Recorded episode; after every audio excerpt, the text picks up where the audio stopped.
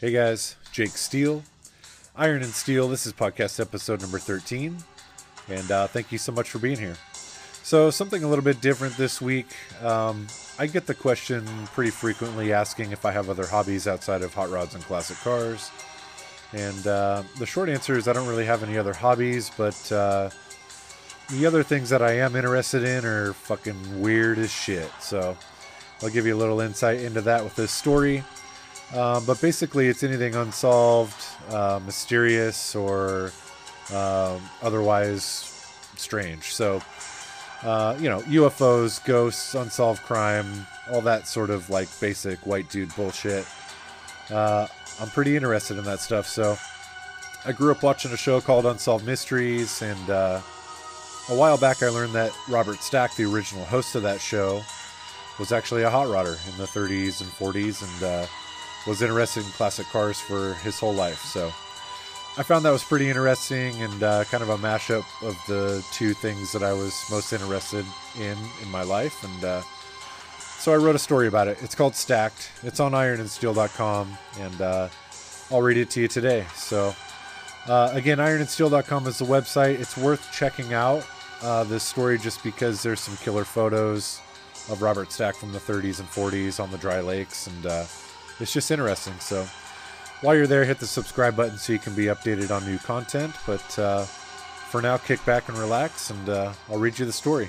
Thanks again for being here.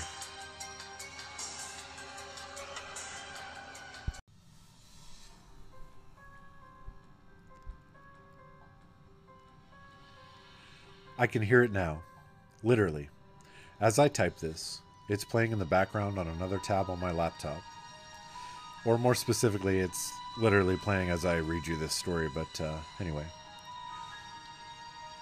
But honestly, it never left me.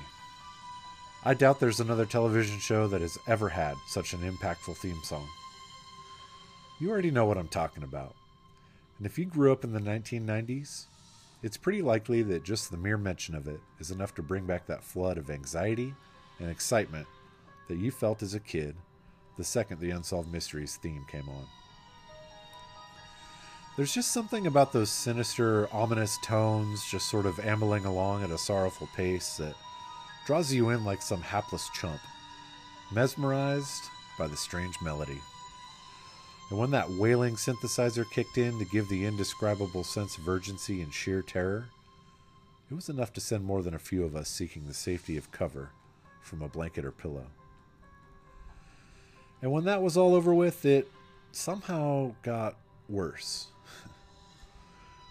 the deep, thundering voice of a stoic man in a trench coat standing on a dark street in a cloud of misty fog, staring through you with a sideways smirk and saying shit like this Ghosts, specters, menacing, shadowy apparitions that shock and terrorize the unsuspecting. Are the spirits of the dead really capable of seeking vengeance from the living? Give me a fucking break. For a little kid, it was enough to make you shit a brick. And if I'm honest, I still get chills when I hear that song. It was definitely a key part of the soundtrack of my youth.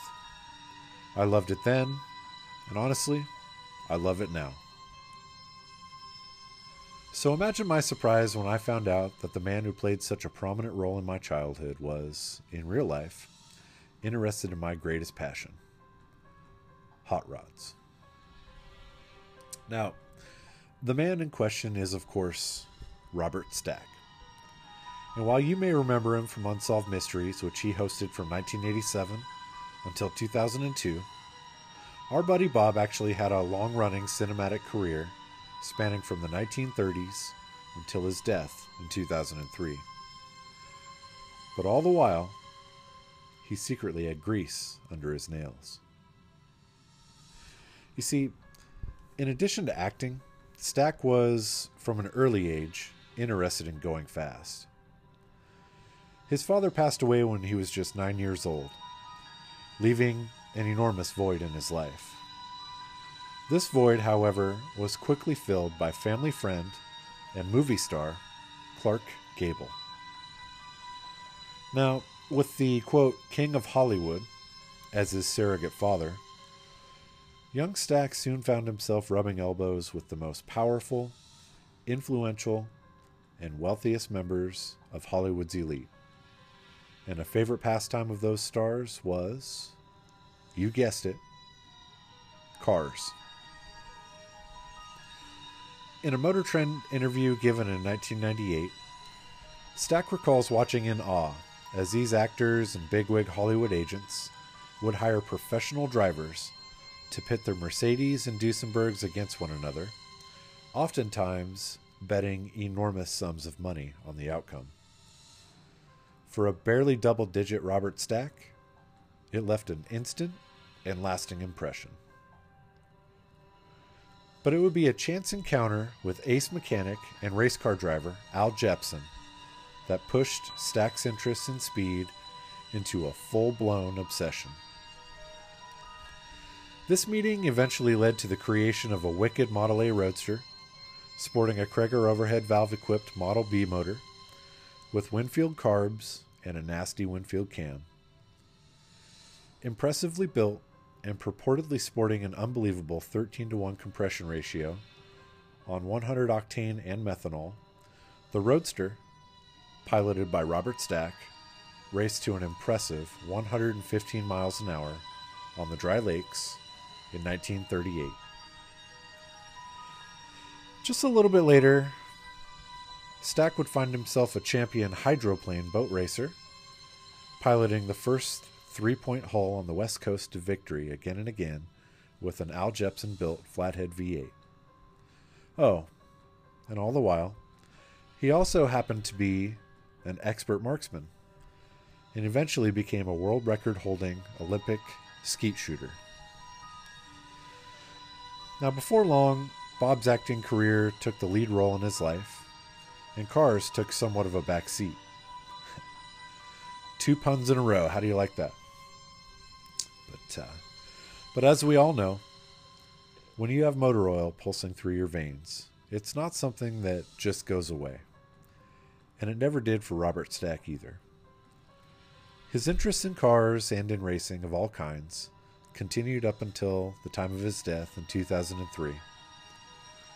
Along his f- journey, he became close friends with fast car influentials that ran the gamut, such as Robert Peterson of Peterson Publishing, Ed Winfield, and Steve McQueen, among countless others. So the obvious question is whatever happened to Bob's Model A Roadster? The short answer is we don't really know. It was a very distinctive car, having the rear wheel well opening smoothed, a chopped and heavily leaned back windshield, 32 commercial grille, and an exhaust pipe that ran all the way down the passenger side of the car. Despite this, after Stack had his fun with it on the dry lakes, it was sold off, and as far as we know, never seen again. A sort of fitting non ending. Some might say an unsolved mystery.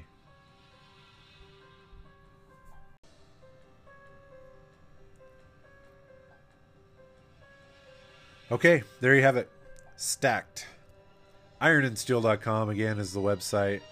Uh, that story is on there with photos. There's some uh, pretty cool old photos of Robert Stack with this car on the dry lakes and uh, him with Clark Gable and just all sorts of uh, cool old photos that I was able to dig up. And uh, it's interesting. You know, you would never guess that, uh, you know, the spooky guy from that TV show from your childhood uh, would be a sort of a dyed in the wool hot rod guy in the 30s and 40s. And uh, so, anyway, I thought it was impressive and interesting. Maybe you don't. I don't give a shit. It is what it is.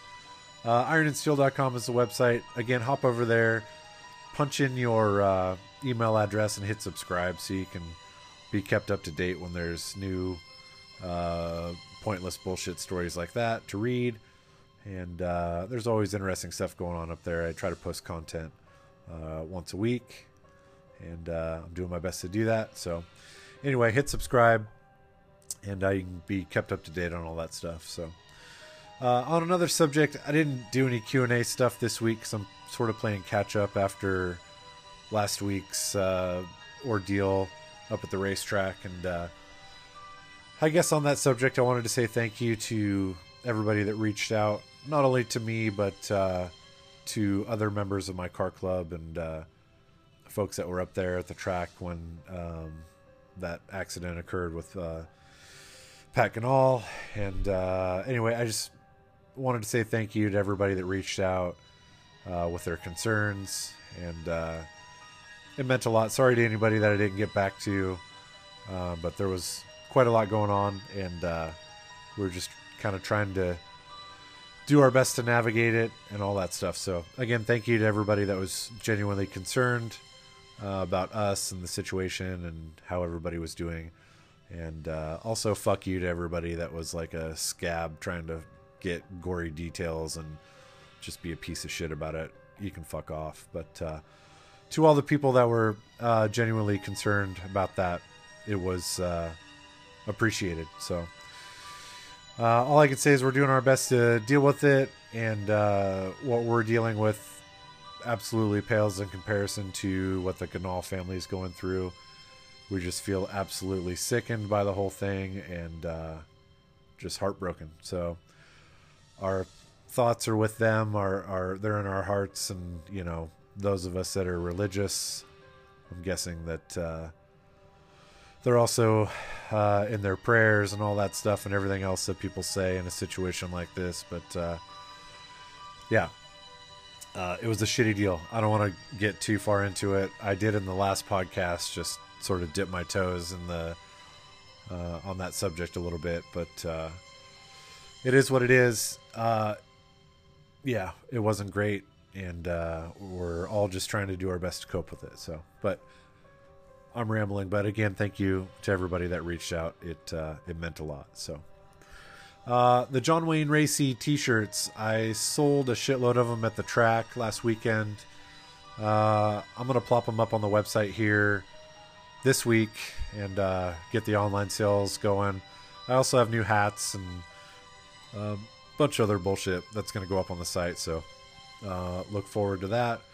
And uh, the second of the series of three serial killer shirts uh, is actually almost done, or I should say, almost. The drawing is almost done, and the uh, the shirts will be printing here in the next ten days. So.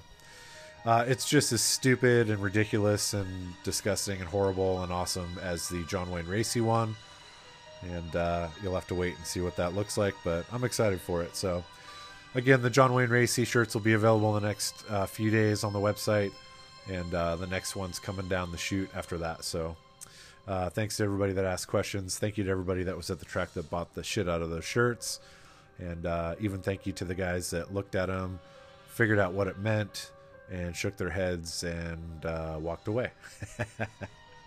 so, anyway, thanks again for being here. Uh, thanks for listening to that story. And go to the website, sign up, and uh, I'll have another story on there in just a few days.